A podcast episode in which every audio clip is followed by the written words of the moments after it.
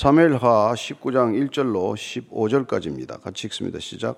어떤 사람이 요압에게 아뢰되 왕이 압살롬을 위하여 울며 슬퍼하시나이다 하니 왕이 그 아들을 위하여 슬퍼한 다음에 그날의 백성들에게 들림에 그날의 승리가 모든 백성에게 슬픔이 된지라 그날의 백성들이 싸움에 쫓겨 부끄러워 도망함 같이 가만히 성읍으로 들어가니라 왕이 그의 얼굴을 가리고 큰 소리로 부르되 내 아들 압살롬아 압살롬아 내 아들아 내 아들아 하니 요압이 집에 들어가서 왕께 말씀드리되 왕께서 오늘 왕의 생명과 왕의 자녀의 생명과 처첩과 비빈들의 생명을 구원한 모든 부하들의 얼굴을 부끄럽게 하시니 이는 왕께서 미워하는 자는 사랑하시며 사랑하는 자는 미워하시고 오늘 지휘관들과 부하들을 멸시하심을 나타내심이라 오늘 내가 깨달으니 만일 압살롬이 살고 오늘 우리가 다 죽었다면 왕이 마땅히 여기실 뻔하였나이다.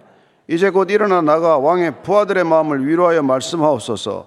내가 여호와를 두고 맹세하옵나니 왕이 만일 나가지 아니하시면 오늘 밤에 한 사람도 왕과 함께 머물지 아니할지라.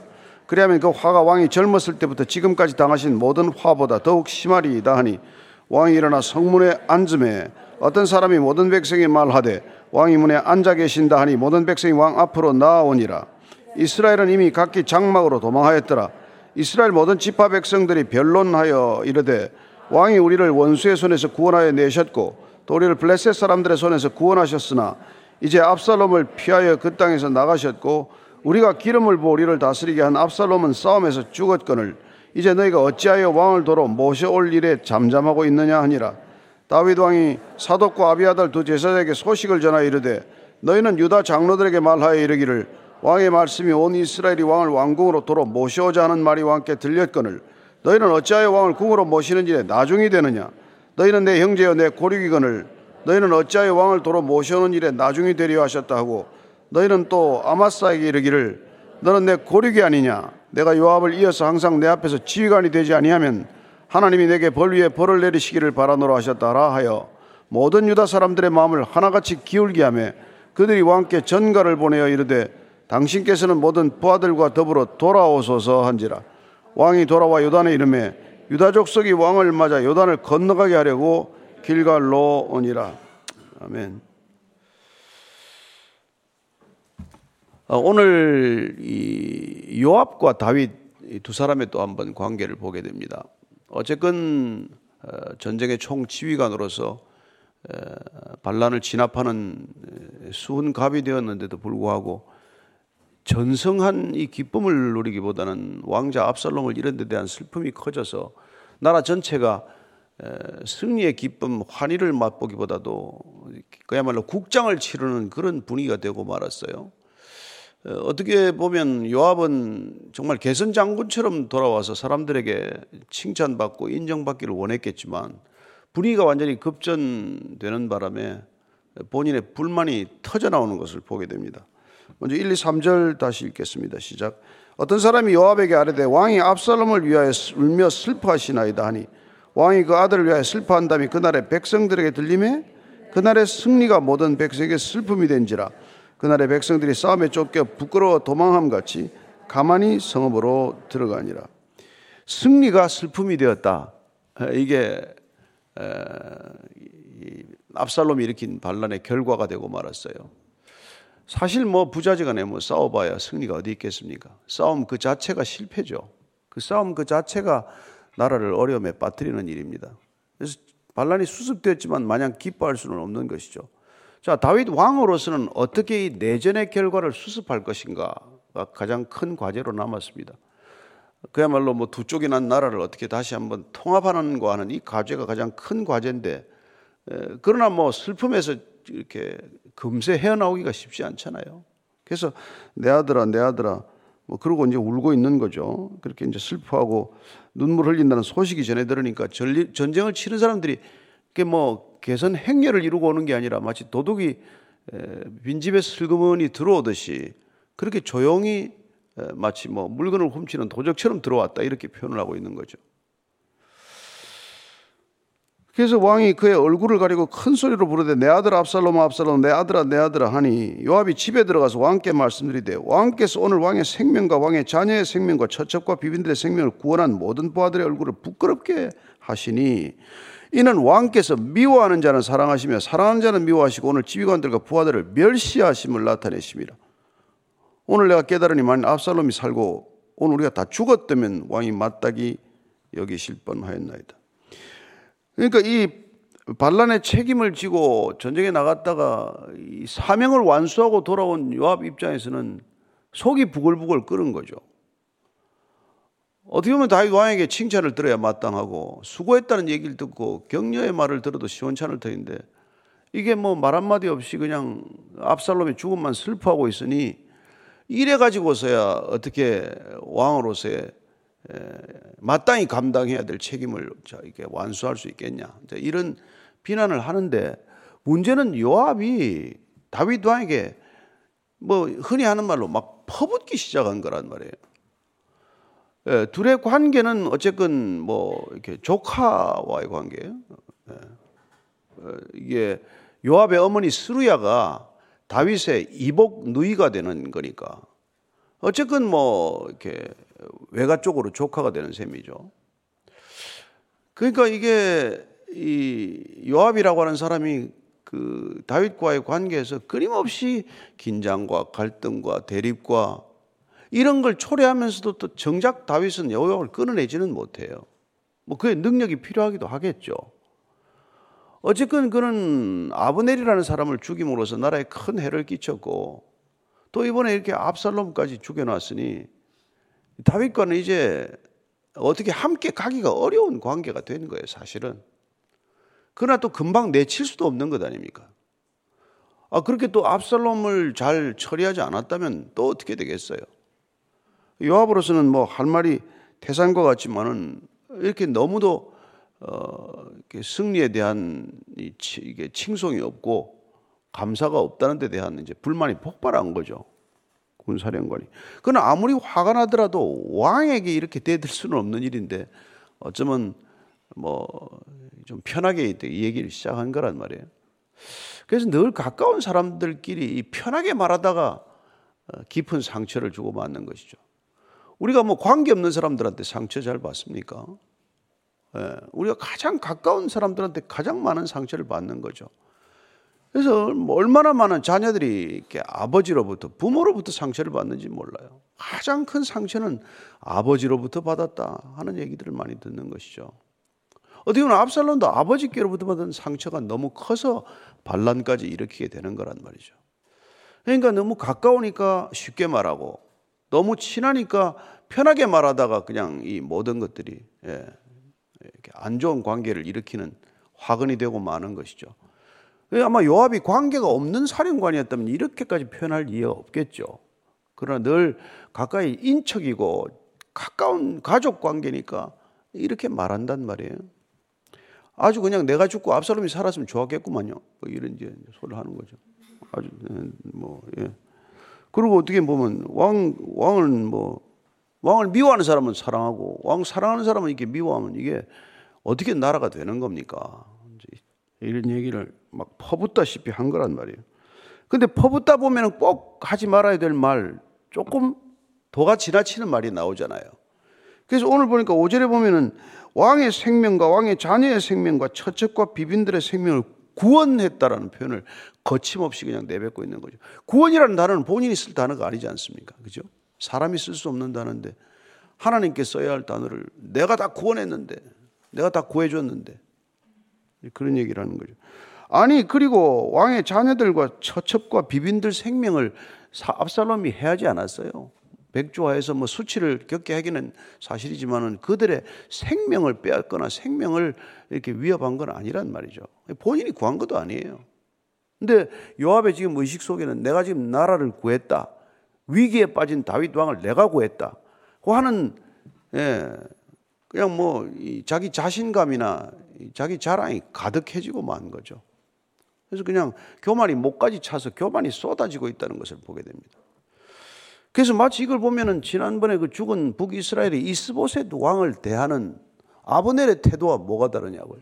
아브넬도 내가 너를 일컷 왕으로 만들어 놨더니 말이지. 내가 뭐 네 아버지 뭐 첩 하나 건드렸다고 나한테 어떻게 그런 소리 할 수 있냐? 이런 소리를 막 퍼부어 대듯 아, 내가 지금 왕의 처첩과 비빈들과 왕자들 다 목숨을 살려놨는데 지금 나한테 이럴 수가 있어. 이런 얘기를 한단 말이죠. 참, 여러분, 이게 우리가 참 조심해야 될 대목이에요. 신앙을 가져도 이거 내 자랑이 멈추지 않는 것 때문에 이게 다, 다 까먹는단 말이에요. 정말 남한테 좋은 일 하고도 그게 내가 내 입으로 자랑하다가 다 그걸 흘려버리고 쏟아버리고 마는 그런 결과가 나는 것이죠. 그래서 자랑은 절대 제 입으로 하지 말아라. 칭찬을 남으로부터 들어야 되는 거지. 자기 입으로 자랑해서 칭찬 듣는다는 건 어리석은 일이다. 그런 얘기를 하는 거죠. 자, 7절, 8절 한번 읽어봅시다. 시작. 이제 곧 일어나 나가 왕의 부하들의 마음을 위로하여 말씀하옵소서. 내가 여호와를 두고 맹세하옵나니 왕이 만일 나가지 아니하시면 오늘 밤에 한 사람도 왕과 함께 머물지 아니할지라.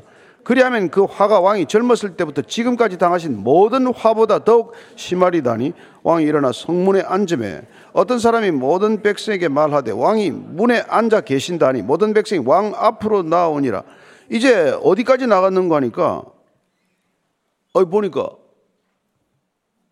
아, 이게 내가 당신 그냥 내쫓아 버릴 수도 있다는 투란 말이에요.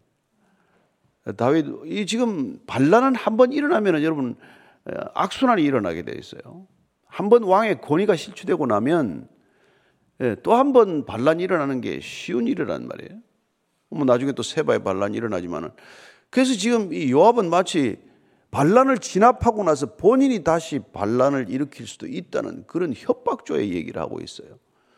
당신이 오늘 내 말대로 안 들으면은 지금 부하들한테 가서 위로하고 전쟁을 마치고 온 사람들에게 적절한 보상을 하지 않는다면 지금까지 당신이 평생 겪은 것보다 더 큰 어려움을 겪게 될 거라 이 무지막지한 얘기를 하는 거죠.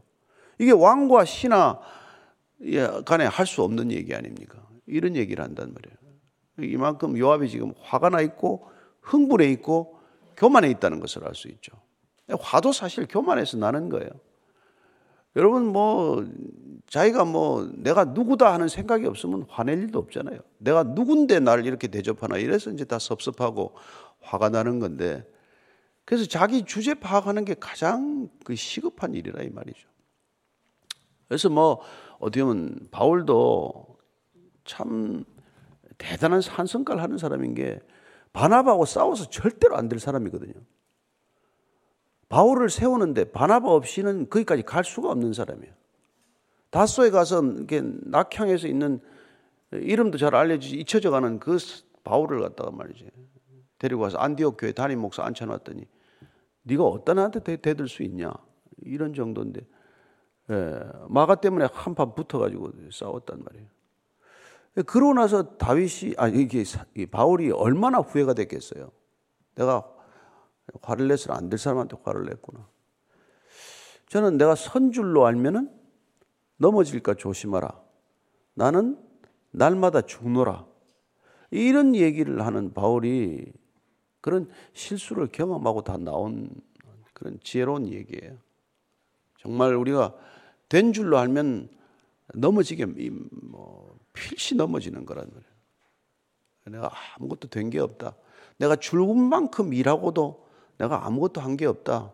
이렇게 고백하는 입술이 되지 않으면 우리는 그냥 순식간에 넘어지고 마는 거죠. 근데 이게 보니까 뭐 교회를 아무리 다녀도 성경을 아무리 읽어도 이 부분에서 쉽지 않아요. 그렇죠? 저와 여러분들이 아침마다 몸을 쳐서 이 자리에 오는 것은 뭔가 더 이루기 위해서가 아니라 뭔가 더 덜어내기 위해서라는 것을 기억하셔야 합니다. 여기 뭘 자꾸 더 얻으러 오는 분들은 점점 더 신앙생활이 교만해져요. 시간이 갈수록.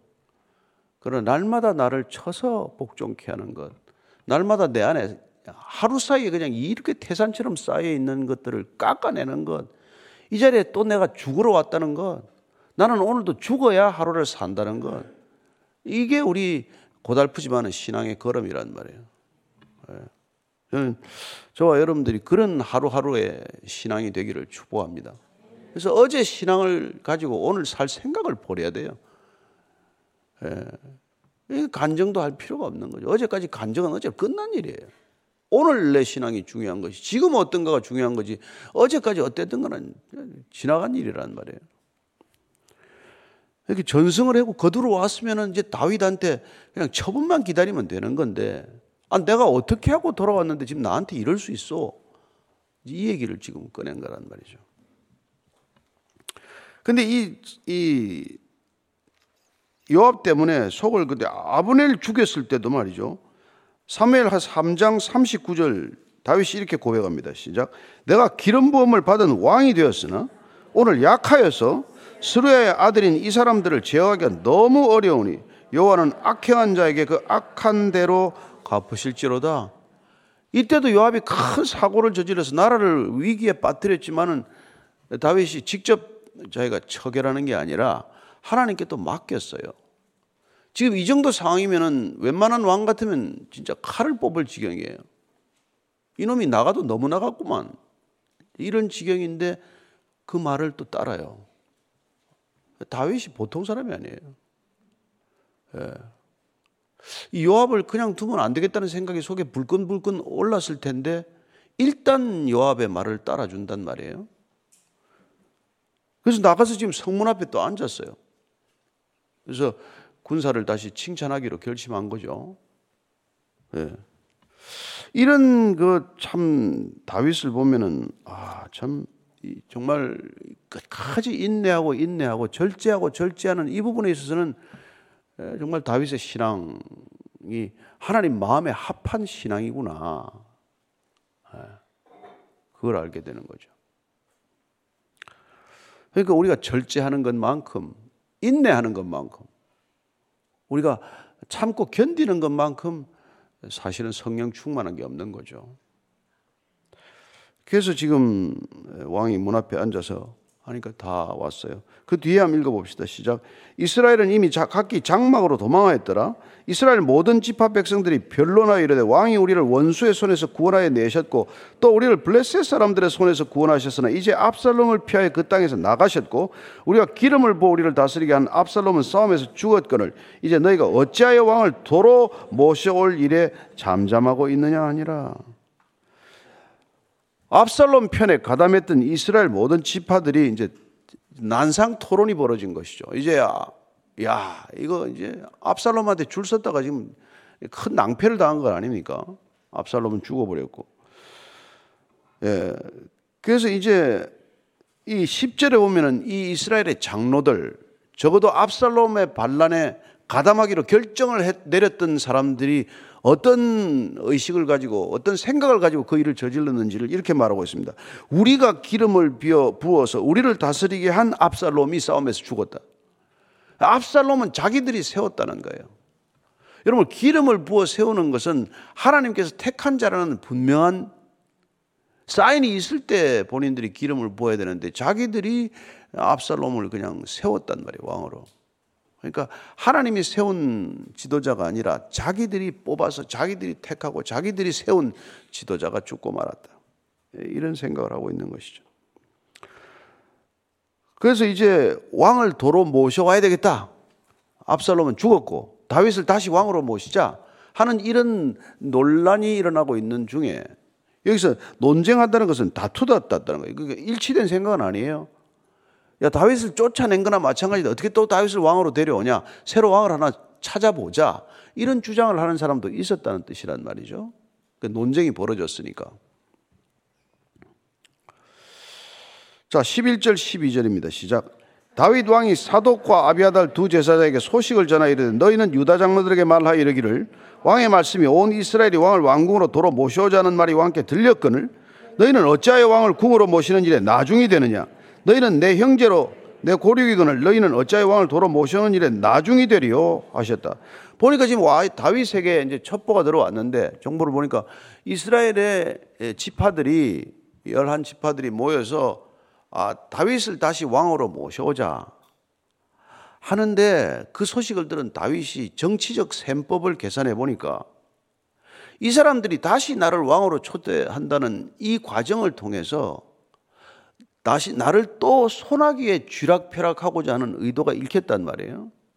압살롬을 세워서 다윗을 내침으로써 자기들이 입지를 더 강화시키고자 했던 그런 속셈들을 알기 때문에 이번에는 이들이 또 앞장서서 나를 또 왕으로 세워오겠다라고 하는 이런 이런 제스처를 통해서 또 한 번 그들의 입김을 또 크게 하겠다는 그런 저의를 읽었단 말이에요.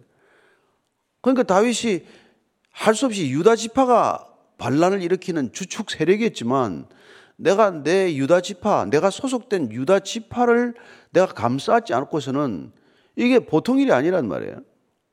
그러니까 헛개비, 허수아비 왕이 될 소지가 있다는 것을 알고 그는 유다 지파에 본인이 먼저 손을 내밀어요. 그래서 두 제사장 사독과 아비아달에게 전가를 보내서 야, 지금 유다 지파가 앞장서서 나를 데려와야지.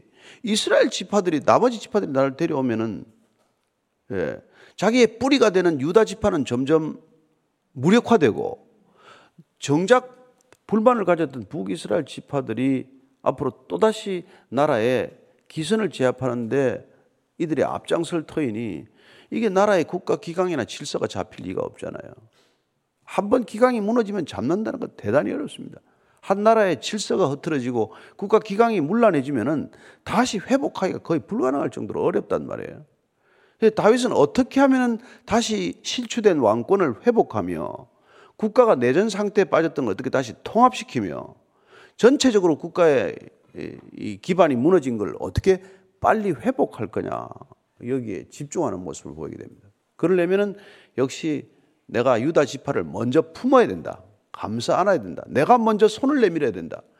그래서 나를 반란하는데 앞장섰던 유다 지파에 내가 먼저 손을 내민단 말이에요. 그래서 결국은 아, 사람들을 품는 것이 지도자의 가장 큰 책무요, 능력이라는 것을 알게 됩니다. 다윗이 괘씸하잖아요. 저와 여러분 같으면 우선 압살롬 편에 썼던 살생부를 만들어야 되잖아요. 1번, 2번, 3번에 저거 한 10번까지는 기록해가지고 예, 들어가자마자 그놈들 쳐내야 되잖아요. 그런데 일단 사람들을 품는단 말이에요. 사람들을 품는 것, 그 사람들을 용서했는지 안 했는지는 우리가 가봐야 돼요. 그건 어쨌든 겉으로나마 용서하는 제스처를 취한단 말이죠. 그런데 끝까지 요압은 이제 품지 못하는 사람이 돼요. 나중에 압살롬을 저기 저 에, 솔로몬을 통해서 죽이게 되지만 어쨌건 지금은 요압까지 끌어안고 에, 유다 지파를 품에 안고 그리고 북이스라엘도 예, 화합하고 용납하는 제스처로 해서 국정의 통합을 이루어 나가겠다. 이게 이제 다윗의 머릿속 지도란 말이죠.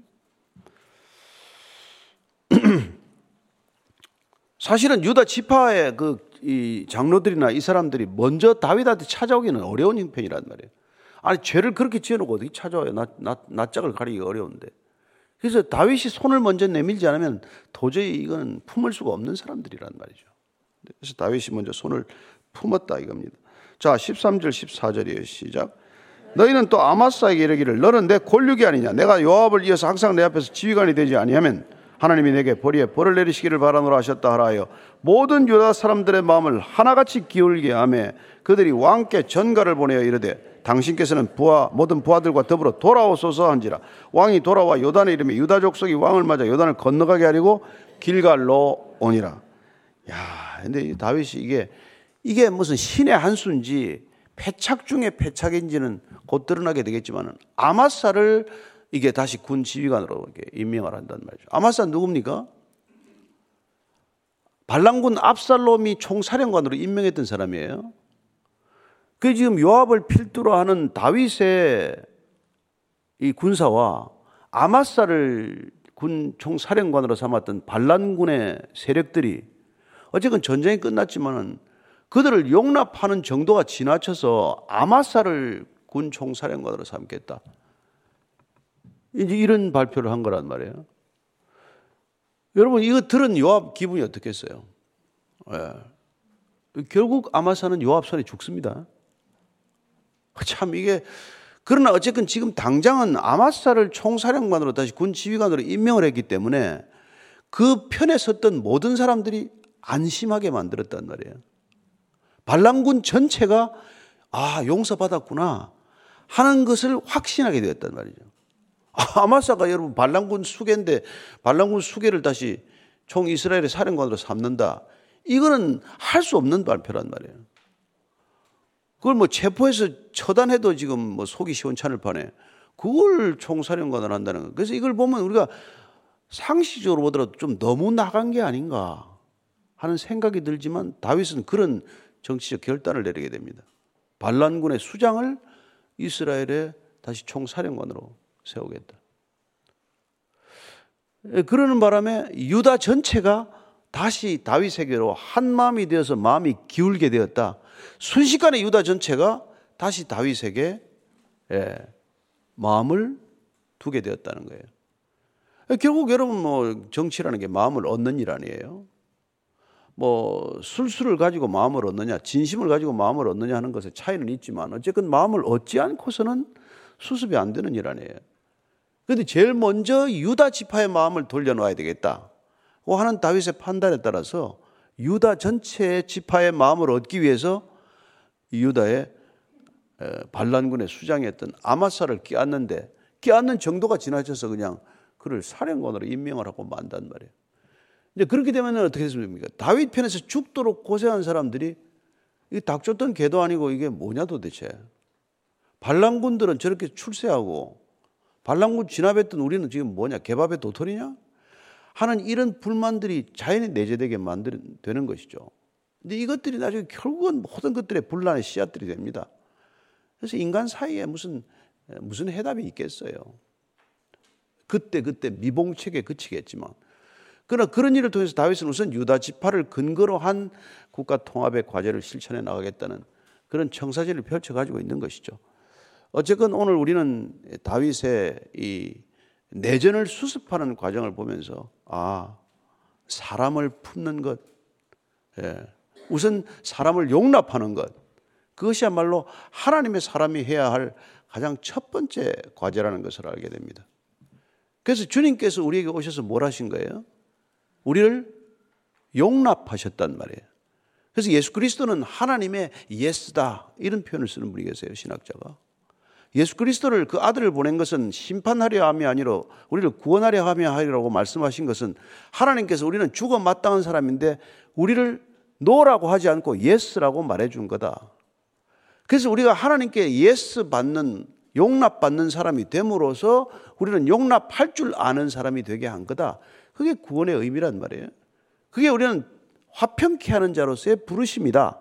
그래서 우리는 trouble maker가 아니라 peace maker로 살아가는 자가 되는 것이다. 이게 구원에 합당하게 사는 삶의 본질이라는 말이에요.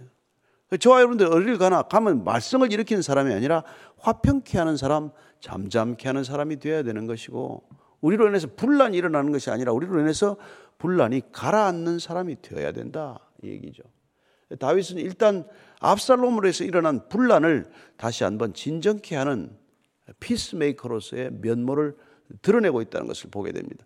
오늘 이 짧은 얘기지만 우리가 요압을 기억하고 또한 다윗을 기억하면서 어, 저와 여러분들이 요압의 길로 갈 일이 없겠지만 그러나 다윗의 길로 간다는 게 과연 무엇인가?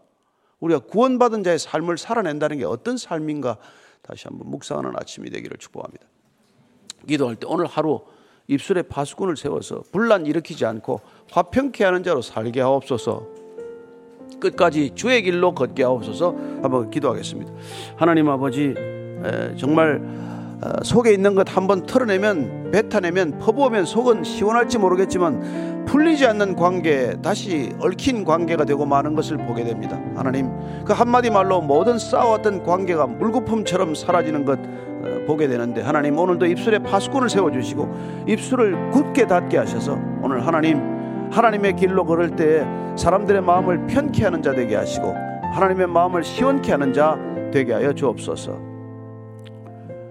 살아계신 하나님 아버지, 오늘도 주의 길을 따라 걸을 때 어디서나 어떤 상황과 관계 속에서나 사람들에게 분란을 일으키는 자가 아니라 사람들을 화평케 하는 자 되게 하여 주옵소서. 이제는 십자가에서 우리를 하나님과 화평케 하신 우리 구주 예수 그리스도의 은혜와 그런 화평의 길 끝에서 맞아주시는 아버지의 사랑과 날마다 나를 죽이고 공동체를 살리는 일을 위해 우리를 화평케 하는 자로 인도하시는 성령님의 길은 무엇이니? 오늘 입술에 자갈을 물리고 입술에 파수꾼을 세우고 그 입술에서 독이 쏟아지지 않고 생명이 쏟아지기를 원하는 이 자리에 고기 속인 모든 성령의 사람들 참된 그리스도인들 위해 지금부터 영원까지 함께 하시기를 간절히 축원하옵나이다. 아멘.